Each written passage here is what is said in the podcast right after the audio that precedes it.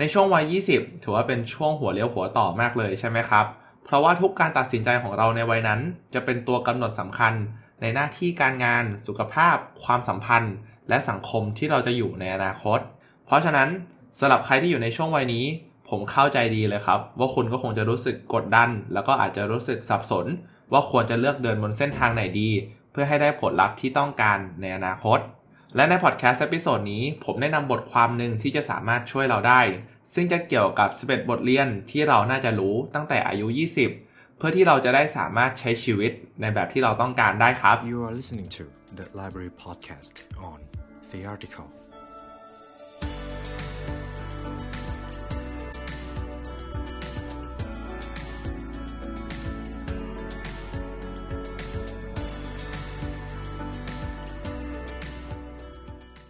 สวัสดีครับยินดีต้อนรับเข้าสู่รายการ The Library Podcast ในช่วง The Article กันอีกครั้งหนึ่งนะครับ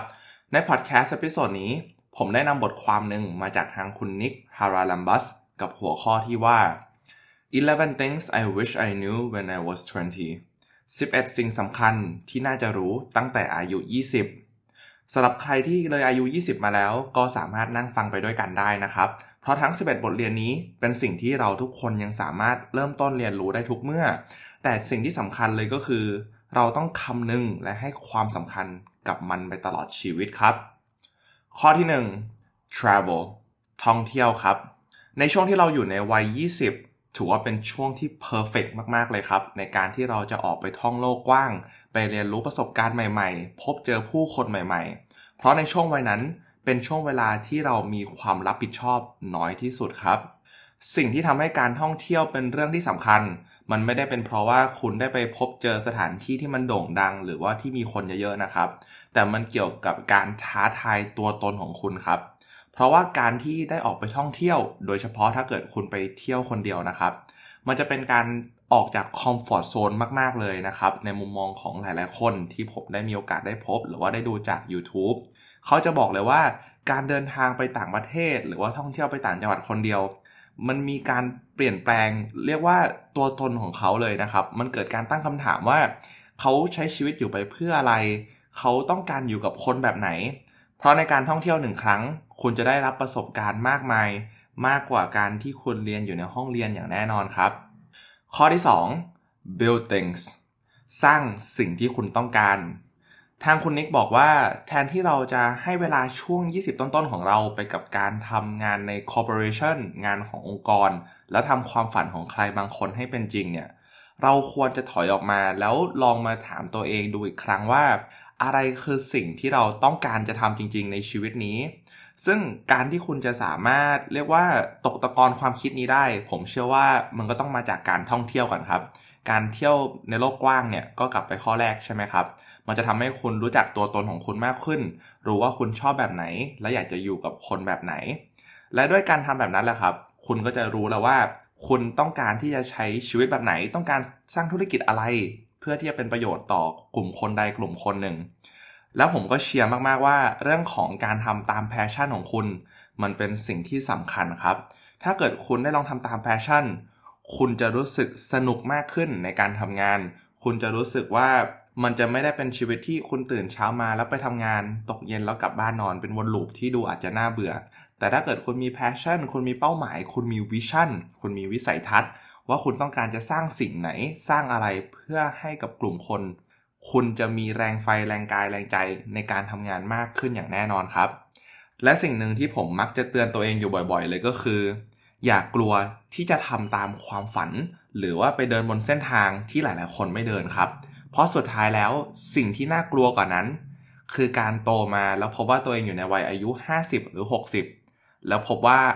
คุณไม่ได้ทำในสิ่งที่คุณควรทำแล้วคุณรู้สึกเสียดายครับนั่นเป็นความรู้สึกที่น่ากลัวที่สุดแล้วครับข้อที่3 read อ่านหนังสือทางคุณนิกบอกว่าเรื่องของการอ่านหนังสือมันเป็นสิ่งที่สำคัญมากเลยครับที่เราควรจะอ่านในทุกๆวัน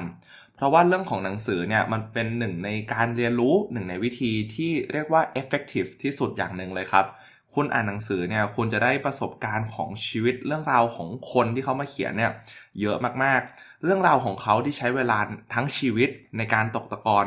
คุณสามารถเรียนรู้สิ่งนั้นได้ภายในเพียงแค่นับวันหรือว่าอาทิตย์ด้วยซ้ำซึ่งผมมองว่ามันเป็นการเรียนรู้ที่คุ้มค่ามากๆครับและการอ่านหนังสือก็จะเป็นการช่วยเพิ่มองค์ความรู้ให้กับคุณและพอคุณมีความรู้คุณจะสามารถทำอะไรก็แล้วแต่ที่คุณต้องการได้อย่างแน่นอนครับเพราะสุดท้ายความรู้จะทำให้คุณเป็นอิสระข้อที่4 stop watching television หยุดดูทีวีและแน่นอนครับสำหรับข้อนี้ก็จะรวมถึงโซเชียลมีเดียด้วยเพราะว่าการที่เราเล่นโซเชียลมีเดียหรือว่าเราดูทีวีนะครับแน่นอนมันสามารถให้ความสุขกับเราในระยะสั้นได้แต่ว่าในระยะยาวมันจะกลายเป็นสิ่งที่เป็นทุกข์กับคุณครับเพราะว่าสิ่งเหล่านี้มันต้องยอมรับจริงๆว่ามันไม่ได้ทำให้คุณเติบโตไปข้างหน้าคุณให้เวลากับมันแต่สุดท้ายแล้วบางทีถ้าคุณให้เวลากับสิ่งนั้นมากไปมันจะกลายเป็นเรื่องท็อกซิกกับตัวคุณมากกว่าครับเพราะว่าพวกของเทคโนโลยีหรือการดูทีวีหรือว่าการเสพสื่อที่มันทำให้เรารู้สึกดีมันทำให้เราหลั่งโดปามีนชนิดหนึ่งครับซึ่งมันเป็นโดปามีนที่เรียกว่าชีพโดปามีนที่มันไม่มีคุณภาพแล้วโดยภาพรวมถ้าเกิดคุณรับสารโดปามีนแบบนั้นเยอะๆคุณจะรู้สึกว่ามันเป็นเรื่องยากครับในการที่จะทำในสิ่งที่มันยากอย่างเช่นการอ่านหนังสือออกกำลังกายการสร้างธุรกิจหรือว่าการปั้นแบรนด์ของตัวคุณเองการทำสิ่งเหล่านี้มันจะผลิตโดปามีนเหมือนกันนะครับแต่ว่ามันเป็นโดปามีนที่มันมีคุณภาพมากกว่าแต่แน่นอนมันเพราะมันเป็นสิ่งที่ยากมันจึงใช้เวลานานมากกว่าในการกว่าที่คุณจะรู้สึกดีและนั่นแหละครับเป็นเหตุผลที่ว่าทำไมคุณควรกำจัดหรือว่าลดจำนวนโดปามีนระยะสั้นของคุณลงเพื่อที่คุณจะได้มีความสามารถมากพอในการรับมือกับการทำสิ่งที่มันยากเพื่อรับสารโดปามีนที่มันมีคุณภาพมากขึ้นในชีวิตของคุณครับข้อที่5 careerเส้นทางอาชีพครับสำหรับข้อนี้ทางคุณนิกเขาแนะนำมากเลยว่าถ้าคุณจะเลือกเส้นทางอาชีพไหนขอให้เส้นทางอาชีพนั้นเป็นเส้นทางที่คุณอยากจะทำจริงๆคุณมีแพชชั่นกับมันจริงๆและคุณก็อยากจะเติบโตให้เหมือนกับคนที่อยู่ในท็อปของสายงานนั้นเพราะฉะนั้นถ้าเกิดคุณพบว่าคุณอยู่ในสายงานที่คุณไม่ชอบเลยแต่คุณก็กลัวที่จะลาออกผมขอแชร์นิดนึงแล้วกันครับว่าจริงๆแล้วมันไม่ใช่เรื่องที่ผิดเลยครับที่คุณจะลาออกเพราะสุดท้ายถ้าเกิดคุณมองย้อนกลับมาจากวัยอายุ60ถ้าเกิดคุณยังอดทนทำงานเดิมจนถึงอายุ60ปีนั่นเท่ากับว่าคุณจะรู้สึกเศร้าแบบนั้นไปตลอด20หรือ30ปีของชีวิตการทำงานเลยนะครับแต่ถ้าเกิดคุณเลือกที่จะลาออกแล้วก็กระโดดจากงานนึงไปอีกงานนึงเพื่อค้นหางานที่คุณรักงานที่คุณชอบมันอาจจะใช้เวลา5ปีหรือ10ปีแต่สุดท้ายแล้วคุณจะมีเวลา 10-20 ปีในการที่จะ enjoy กับงานที่คุณทำแล้วคุณอาจจะประสบความสำเร็จอย่างมากเลยก็ได้ในสายงานที่คุณชอบหรือว่าสายงานที่คุณเลือกเพราะฉะนั้นอย่าหยุดมองหาเส้นทางอาชีพที่ตอบโจทย์ตัวคุณจริงๆนะครับข้อที่6 trust ความเชื่อใจสำหรับข้อนี้แน่นอนครับเรื่องของความเชื่อใจมันเป็นสิ่งที่สำคัญมากแต่สิ่งหนึ่งที่ผมเชื่อว่าเราทุกคนทราบกันดีก็คือทุกๆคนที่เข้ามาในชีวิตของเราไม่ได้หวังดีกับเราเสมอไปอันนี้ไม่ว่าคุณจะอายุในช่วงวัยรุ่นหรือว่าตั้งแต่มัธยมใช่ไหมครับมหาลัยหรือว่าในช่วงวัยทำงานผมเชื่อว่าแต่ละสเตจในชีวิตก็น่าจะเจอเรื่องของการหักหลังมาละแต่ว่าอันนี้ก็อยากให้คำนึงไว้เสมอว่าเรื่องแบบนี้ในอนาคตเราจะเจออีกมากครับเพราะฉะนั้นเวลาเจอใครเราก็อาจจะไว้ใจเขาได้ระดับนึงแต่ก็อาจจะเรียกว่าระวังเอาไว้นิดนึงแล้วกันครับสำหรับใครที่คุณดูว่าอาจจะดูไม่น่าไว้วางใจได้ก็ถือว่าให้ระวังตัวไว้เสมอเพื่อที่คุณจะได้ไม่เจ็บเองครับข้อที่7 people ผู้คนครับทางคุณนิกบอกว่าผู้คนถือว่าเป็นสิ่งที่วิเศษมากเลยนะครับเพราะว่าทั้งความรู้สึกดีของคุณและความรู้สึกแย่ของคุณล้วนมาจากผู้คนทั้งนั้นเพราะฉะนั้นการที่เลือกผู้คนที่เขามีความเรียกว่าไปในทางบวก positive people ผู้คนที่เขาคอยซัพพอร์ตกันคอยเชียร์กันและกันและพากันเติบโตไปข้างหน้าเราควรให้เวลาอยู่กับคนเหล่านี้ให้ได้มากที่สุดครับเพราะสุดท้ายแล้วเราคือค่าเฉลี่ยของคน5คนที่เราอยู่ด้วยถ้าเป็นไปได้เราอาจจะใช้เวลาอยู่กับกลุ่มคนที่เราอยากจะเป็นเหมือนเขาคนที่เราอยากจะเก่งเท่าเขาเพราะคนเหล่านั้นแหละครับเขาจะหล่อหลอมให้เราเนี่ยเติบโตมากขึ้นข้อที่8 value time ให้ความสำคัญกับเวลานะครับถือว่าเป็นทรัพย์สินอย่างหนึ่งที่มันมีวันหมดไปครับมันเป็นสิ่งที่คุณไม่สามารถหามาได้แล้วไม่ว่าคุณจะเก่งขนาดไหนก็ตามเวลาของเราครับมันกำลังนับถอยหลังลงไปเรื่อยๆ เพราะฉะนั้นคุณควรให้ค่ากับมันมากๆครับไม่ว่าจะของคุณเองหรือว่าของผู้อื่นถ้าคุณมีนัดไปเจอใครบางคนไม่ว่านัดนั้นมันจะสำคัญขนาดไหนก็ตามคุณก็ควรจะให้ความสำคัญกับเวลาของอีกฝ่ายครับคุณก็ควรจะไปตรงต่อเวลาไม่ควรจะไปสายจริงๆเพราะว่าการไปสายนั่นเท่ากับว่าเราไม่ได้ให้เกียรติเวลาของเขานะครับในทางกลับกันคุณก็ควรจะให้ค่ากับเวลาของตัวเองมากๆนะครับถ้าเกิดใครในชีวิตคุณที่คุณเห็นแล้วว่าท็อกซิกแล้วไม่สมควรได้รับเวลาจากคุณเนี่ยคุณก็ไม่ต้องให้เขาเลยครับไม่จำเป็นจะต้องเจอเขาเลยเพราะสุดท้ายสิ่งที่คุณทำคือคุณกำลังโปรเทคเวลาของตัวเองครับคุณกำลังปกป้องทรัพย์สินที่มีค่าของคุณอยู่ข้อที่9 fail ความล้มเหลวทางคุณนิกบอกว่าอย่ามองความล้มเหลวว่ามันเป็นจุดจบครับแต่ให้มองว่ามันคือจุดเริ่มต้นบนเส้นทางของความสำเร็จ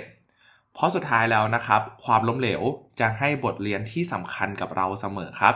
เหมือนที่หนังสือ What I Wish I Knew When I Was 20 น่าจะรู้อย่างนี้ตั้งแต่อายุ 20 ได้บอกไว้นะครับว่า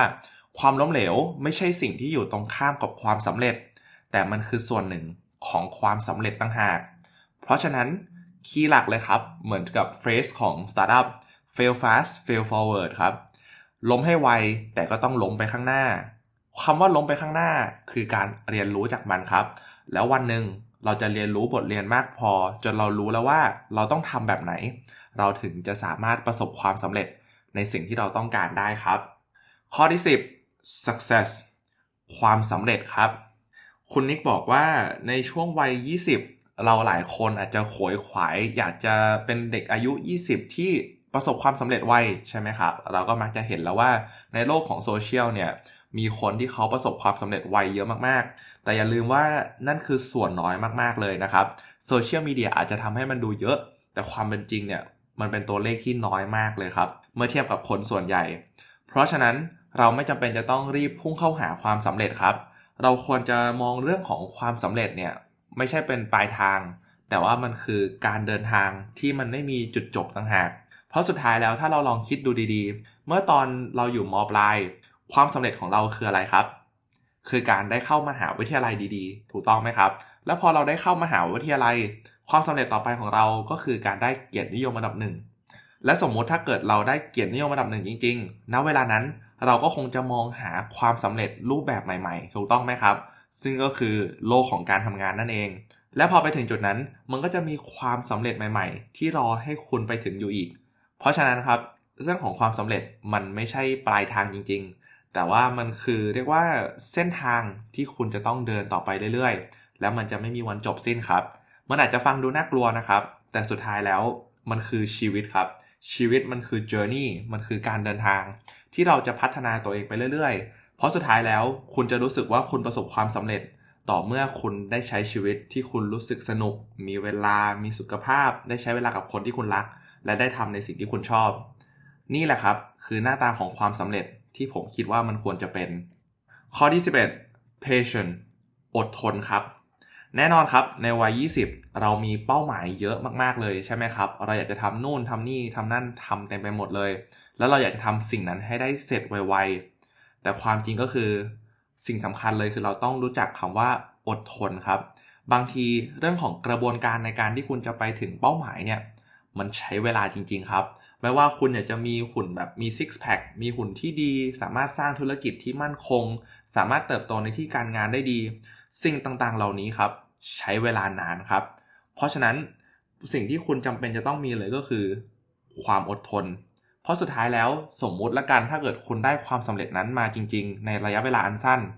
คุณก็จะไม่เห็นค่ามันครับเพราะว่าคุณได้มันมาไวเกินไปแล้วคุณก็จะไม่สามารถรักษามันไว้ได้เพราะฉะนั้นสิ่งไหนที่มันใช้เวลานานในการที่เราจะไขว่คว้ามันมาได้เราจะเห็นค่ามันมากๆแล้วเราก็จะรักษามันไว้ได้นานครับและนั่นนะครับคือบทเรียนจากบทความ11สิ่งสำคัญที่น่าจะรู้ตั้งแต่อายุ20ที่ทางทีมงาน The Library และตัวผมได้สรุปมาให้ผมเชื่อว่าหลายๆคนที่ฟังมาถึงตรงนี้ก็จะรู้สึกว่าทั้ง11ข้อนี้เนี่ยมันเป็นสิ่งที่แน่นอนเราอาจจะเคยได้ยินผ่านๆมาแล้วแต่สิ่งหนึ่งที่เป็นความจริงเลยก็คือทั้ง11อย่างนี้นะครับจะเป็นสิ่งที่เราจะต้องเจอไปตลอดชีวิตครับไม่ว่าจะเป็นเรื่องของการอ่านหนังสือเราก็จะต้องเรียนรู้แบบ lifelong learning เรียนรู้ไปตลอดชีวิตเรื่องของความสำเร็จ มันก็ไม่มีจุดจบครับคุณจะพบเจอกับความล้มเหลวแล้วก็ความสำเร็จไปตลอดชีวิตเช่นกันแล้วก็อีกหลายๆข้อครับที่ผมเชื่อว่าทุกคนน่าจะเห็นภาพกันเพราะฉะนั้นนะครับสิ่งสำคัญคือไม่ใช่ว่าเราเข้าใจ11ข้อนี้แล้วจบนะครับแต่เราต้องพยายามเข้าใจมันและเรียนรู้จากมันไปตลอดชีวิตหวังว่าพอดแคสต์เอพิโซดนี้จะช่วยทุกคนได้ใช้ชีวิตในแบบที่คุณจะมีความสุขมากขึ้นนะครับและก่อนที่เราจะจากกันไปผมมีข่าวอัปเดตให้ฟังครับในเร็วๆนี้ทาง The Library จะสร้างเนื้อหาสุดพิเศษเป็น Premium Content ซึ่งจะเป็นเนื้อหาที่เจาะลึกมากขึ้นมี Case Study มากมายของคนและบริษัทที่ประสบความสำเร็จมาถ่ายทอดให้ทุกคนได้เรียนรู้กันครับสำหรับใครที่ฟังพอดแคสต์ของ The Library เป็นประจำอยู่แล้วรู้สึกว่าอยากเรียนรู้เนื้อหาที่มันเข้มข้นมากขึ้น